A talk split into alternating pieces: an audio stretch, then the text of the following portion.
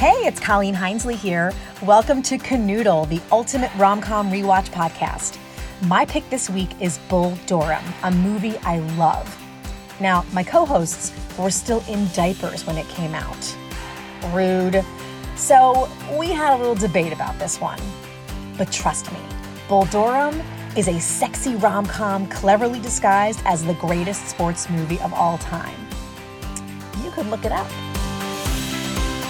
Didn't you purchase the URL and everything? I did. I have a Gmail address, a Canoodle Gmail address. I had a Canoodle Instagram account that shut itself down from inactivity.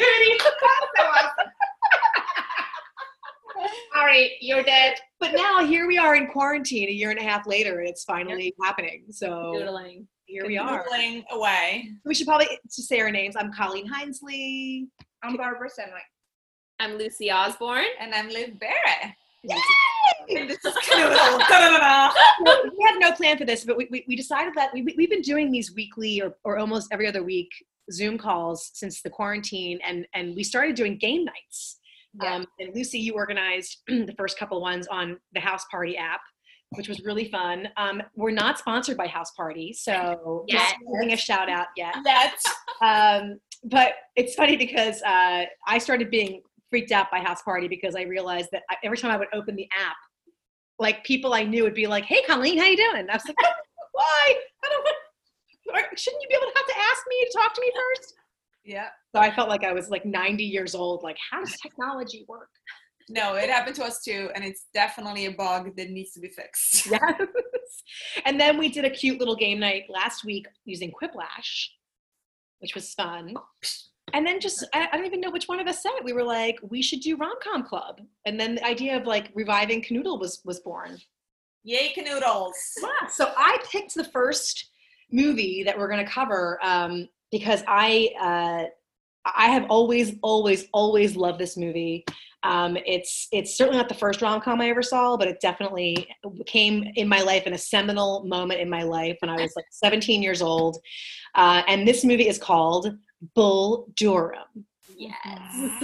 Starring the legendary Kevin Costner, Susan Sarandon, and Tim Robbins. That's what his name is. I kept thinking like, oh, what's his name? Oh, what is his name exactly? Kevin Costner? And no. Right, good call.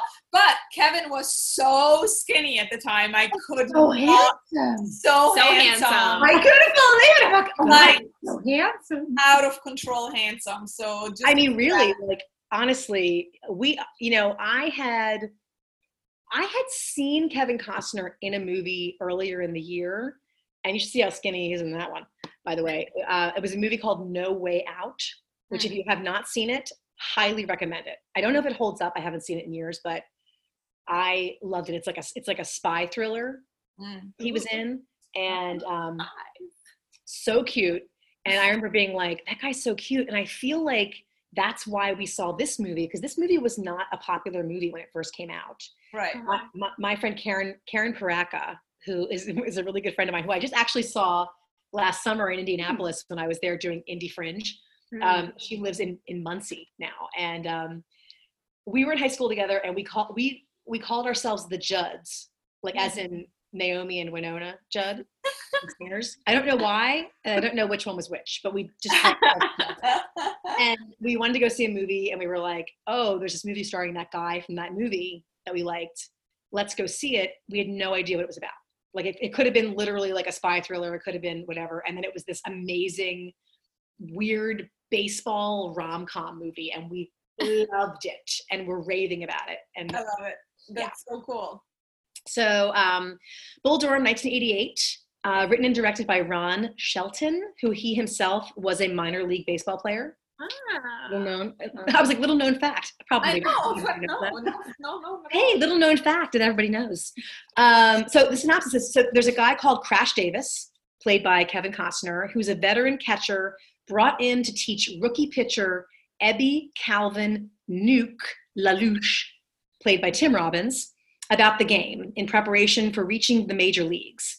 Baseball aficionado Annie Savoy, played by Susan Sarandon, romances Nuke but finds herself increasingly attracted to Crash. What happens next? So what did you guys think? You guys know that I love the movie. What did you guys think? Well. You know what? We hated it. We didn't love it. We didn't love it. Here's the thing. I'm going to start with saying I appreciated so much having seen like the real 80s in action, because I feel like it's when like I was 1 year old when that movie came out. So it's like I really have no idea what they're doing.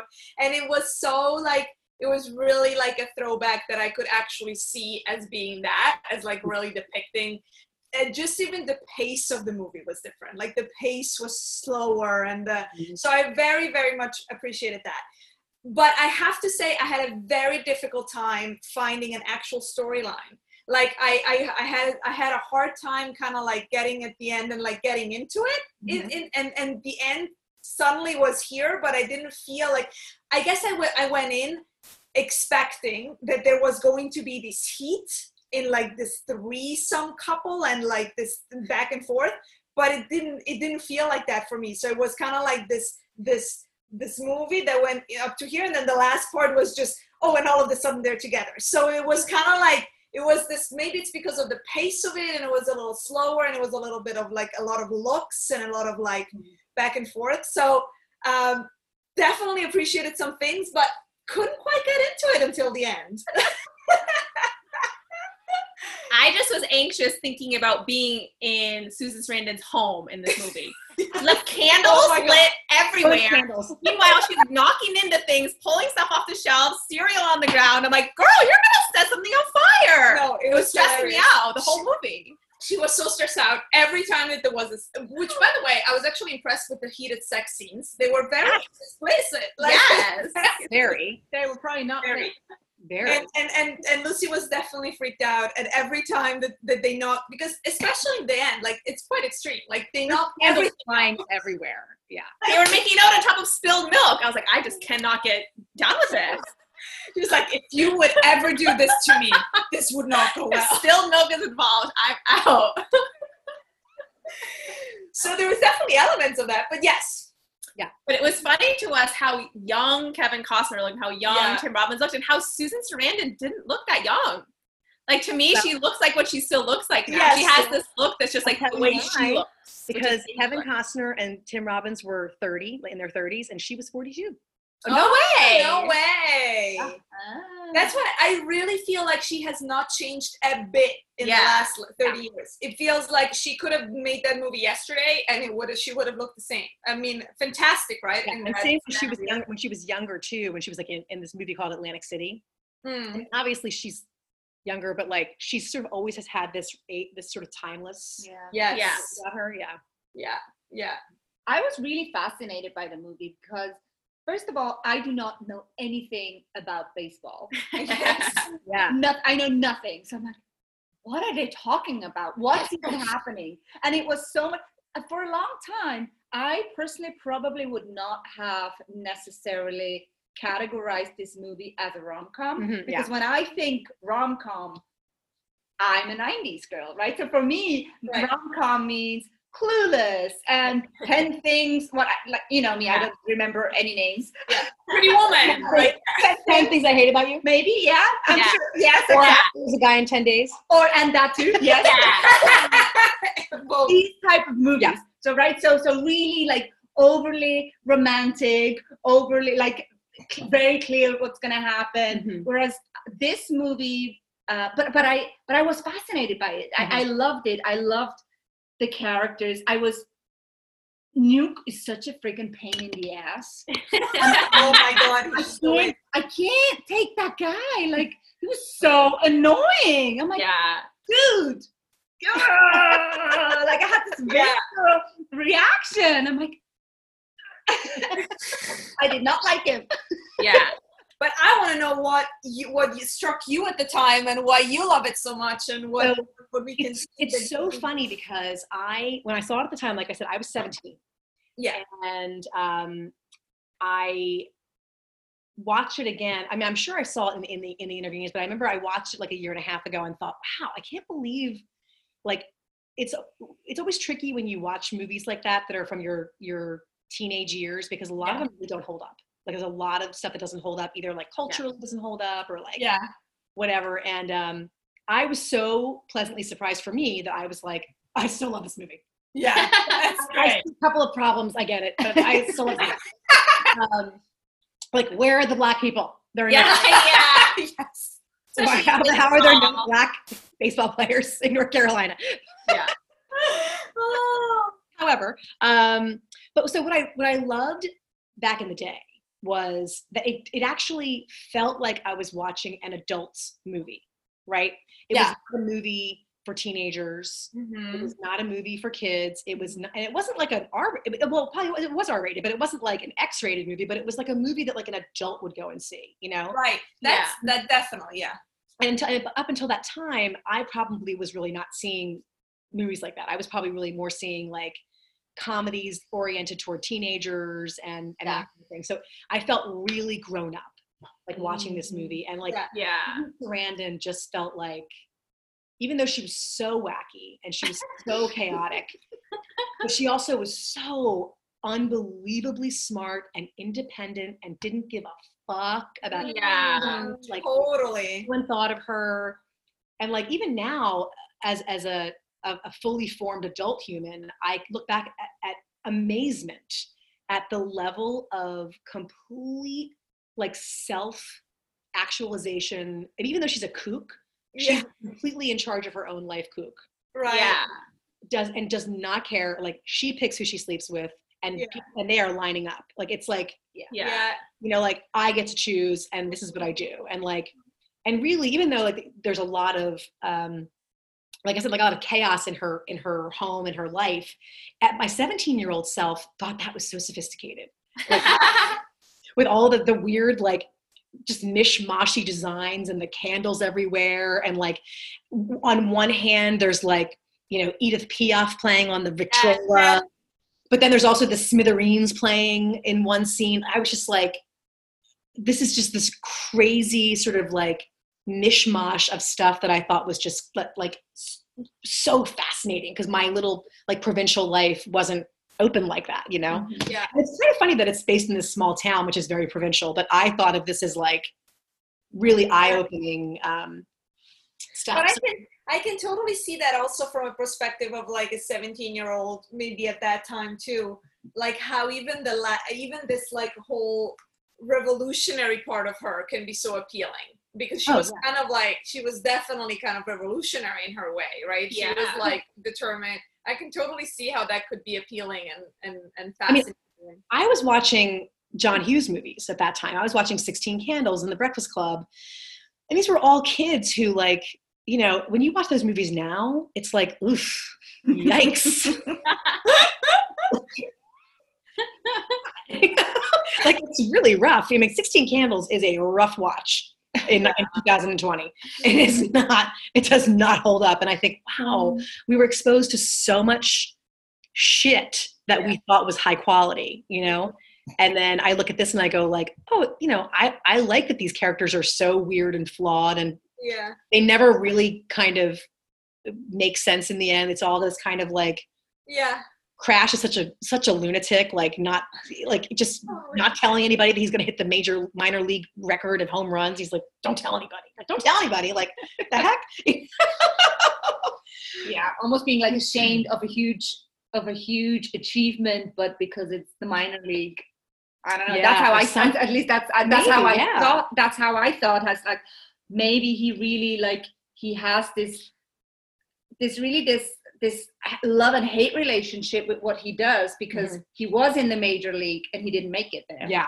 And therefore it's almost like, I want to fly under the radar. I don't want to draw attention that I have this record in the minor league, because then that potentially brings more light to, I didn't make it in the majors. Yeah. That was kind of the vibe that I got from him the whole time, was that even though he was so much on a higher level than Nuke in as a person in so many ways, he was so sad. Like he was kind of like, he was the loser, even though he was the full on more mature one, but he had definitely the whole time this sad vibe to him, because he will just never be that. Yeah, I think that's exactly the reason why I felt so strongly and why Nuke infuriated me so much, because I felt like, you're such an ignorant asshole. You have all this talent and you're wasting it. You are like, you have someone here who you could really learn from and who could teach you, but you're a self-absorbed bastard in a way. Yeah. That I think that's why I felt, because I felt so strong. Like I probably felt so much for Crash. Yeah, right? Yeah, totally. Yeah, and that's what Crash says the whole time. What I felt with the script, that's where I had a little bit of a difficulty just like keeping engaged with it, is because, and now I kind of can see, actually, now that we're talking about it, I can see how the loops were there to actually build the end, because I had the feeling that it was always the same sequence of scenes repeated. You know, it was Luke and Nuke and Crash were crashing, and then you know, Crash would tell Nuke something, and he would still sleep with her, and then and then he would say, it would all crash, and Nuke would make a mistake, not listen to Crash, and then it would just start from the top, right? Then the next scene, then they go somewhere else, and the whole thing repeats itself until something happens and Nuke says, "Okay, let me put aside my pride," and that's when he gets promoted. Spoiler alert, but that's what basically, right?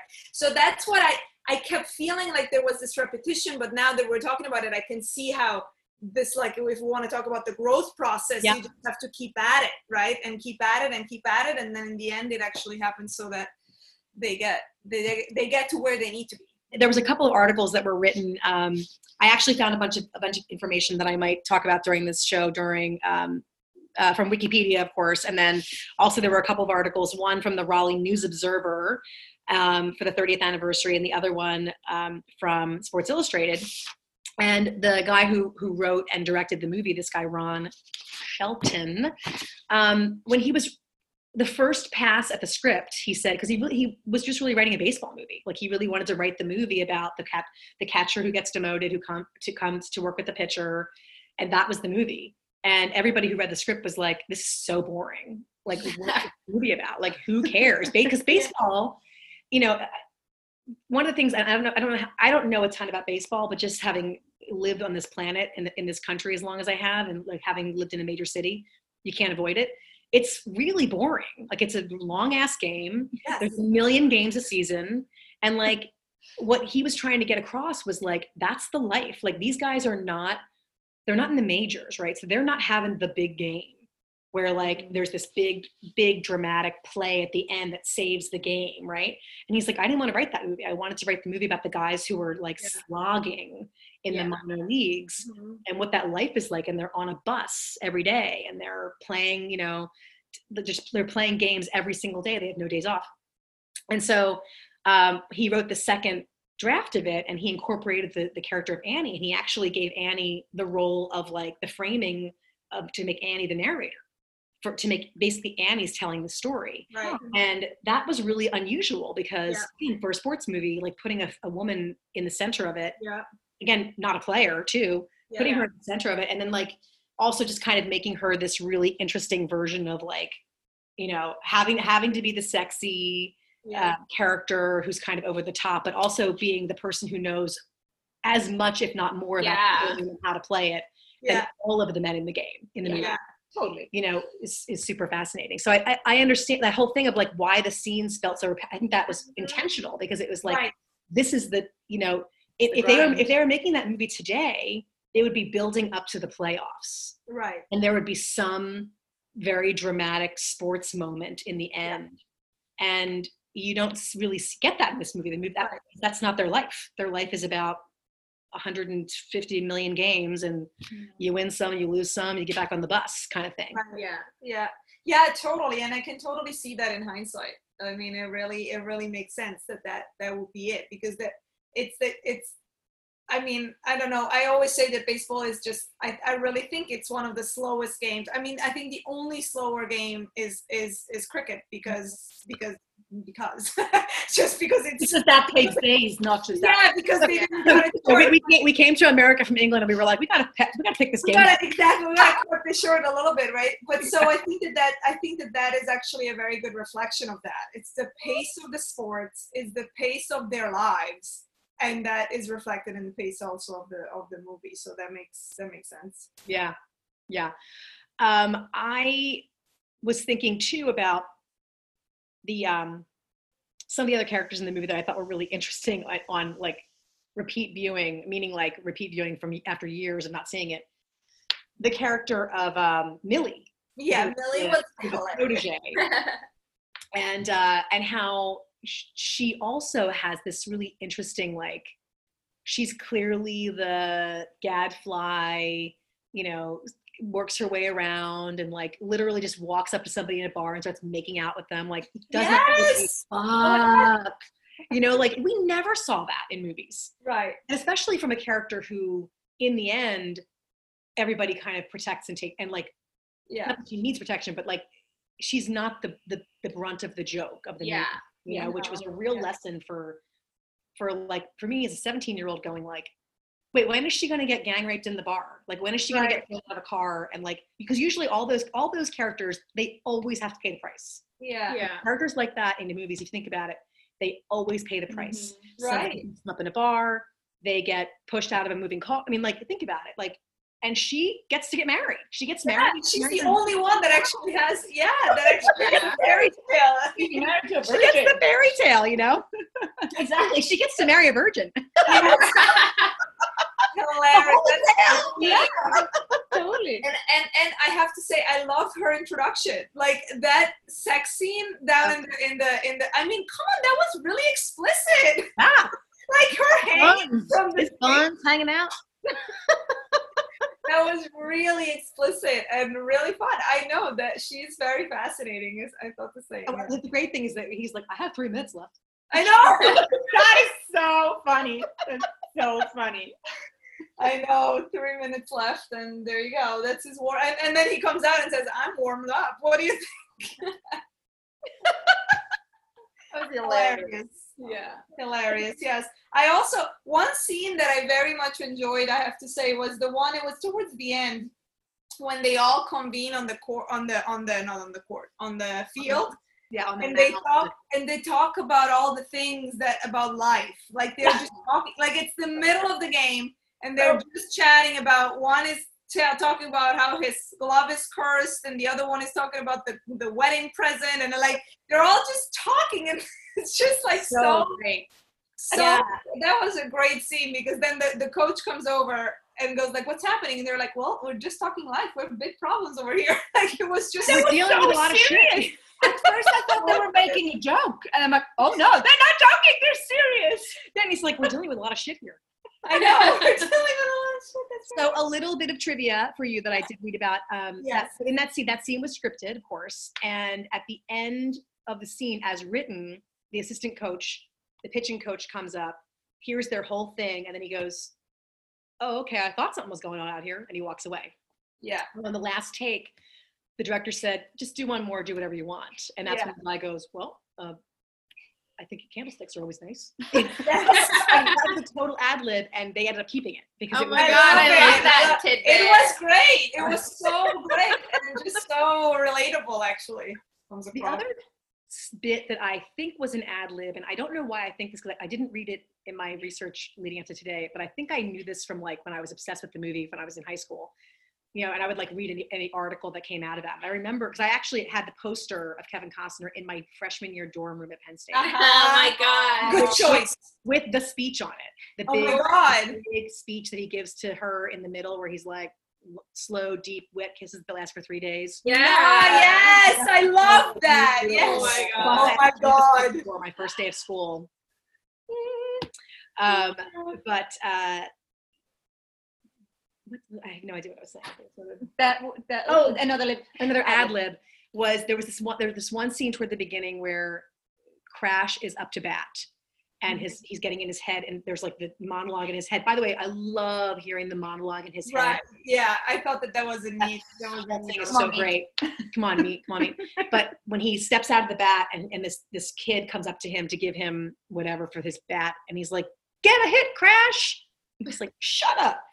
That was an ad lib, and the kid cried. Like the kid cried.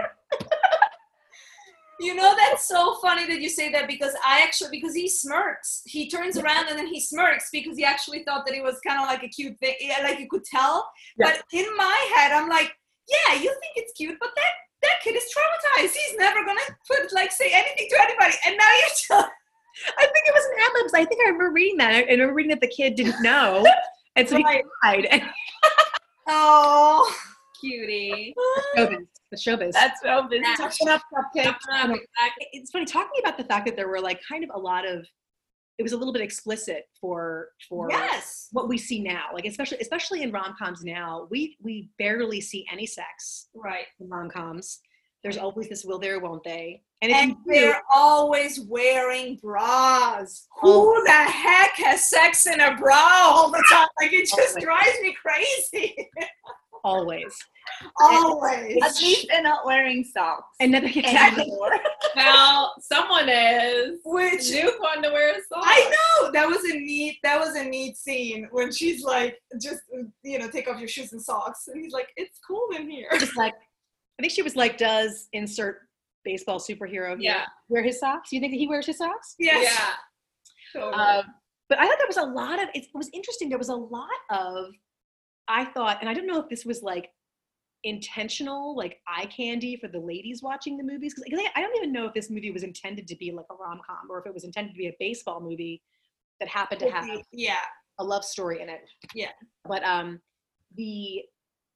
there was so many little moments. Like there was this moment I realized when I was watching it again that like the guy who gets fired in the beginning, when the baseball manager the baseball manager has to bring this guy in and makes the speech. This is the hardest job a manager has. Yeah. Fires the guy. Mm. And then later at the end of the movie, Crash comes in and he gives him the same speech.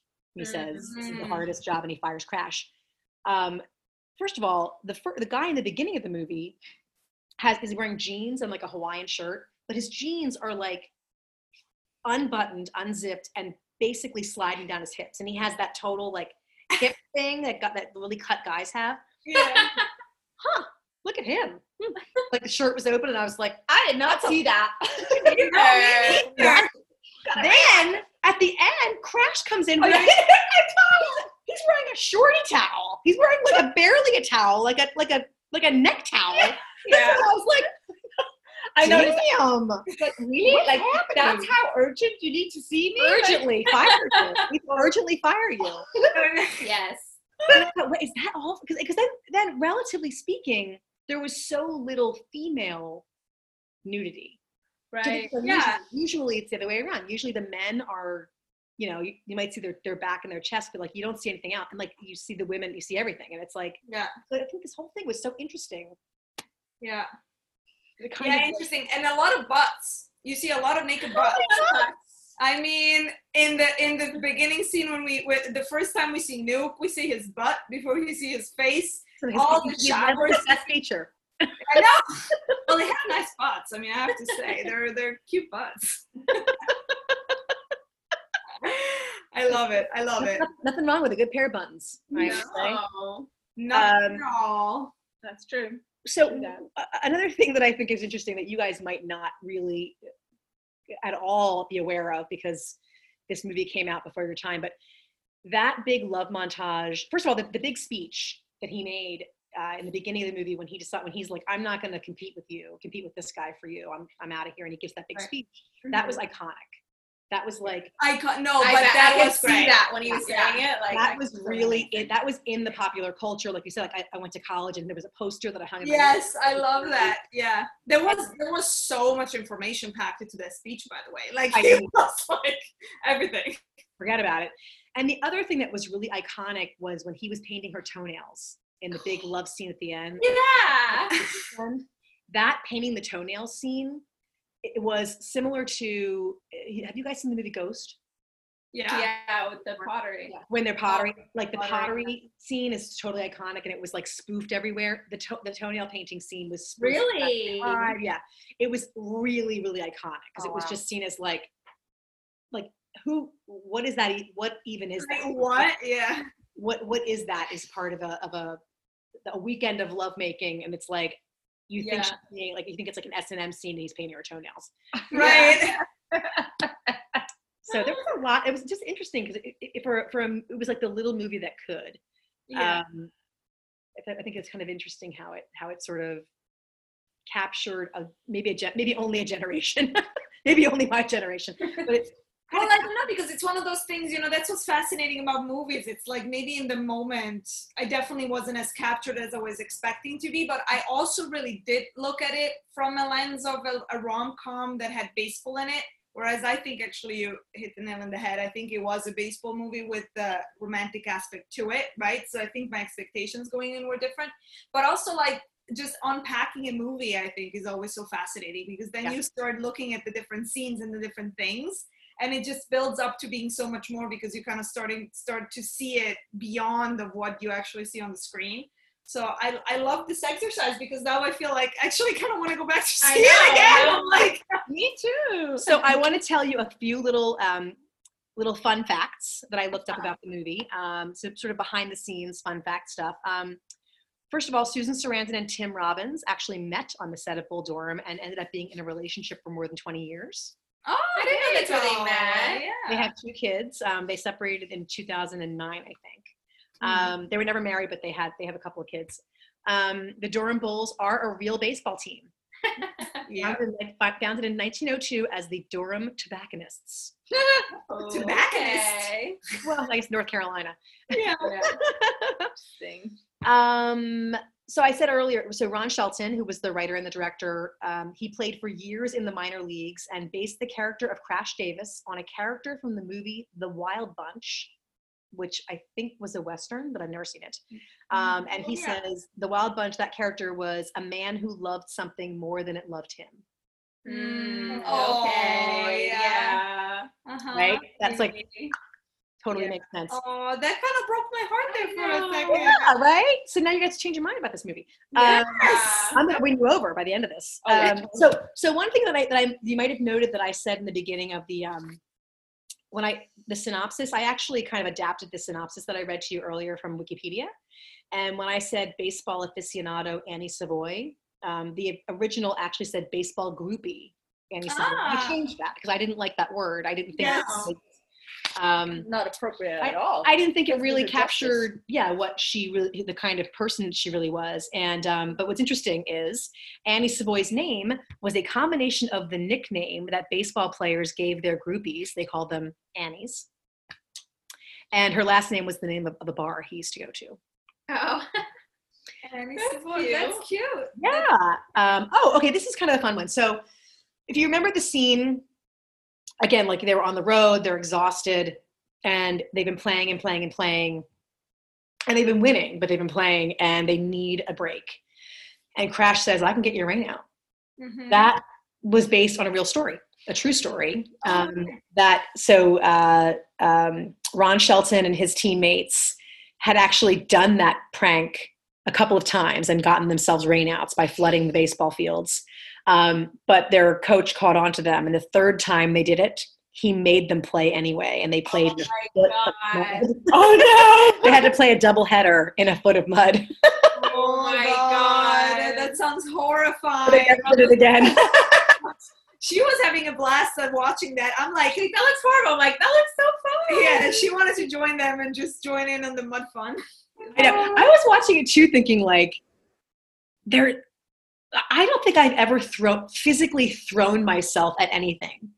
Yeah. Right? And these men are throwing themselves onto I guess that's baseball too. They slide, right? But like, I was also very like, I don't want to do that, but I'm so intrigued by watching it. Yeah, exactly. It's amazing. And they're having so much fun, right? Yeah.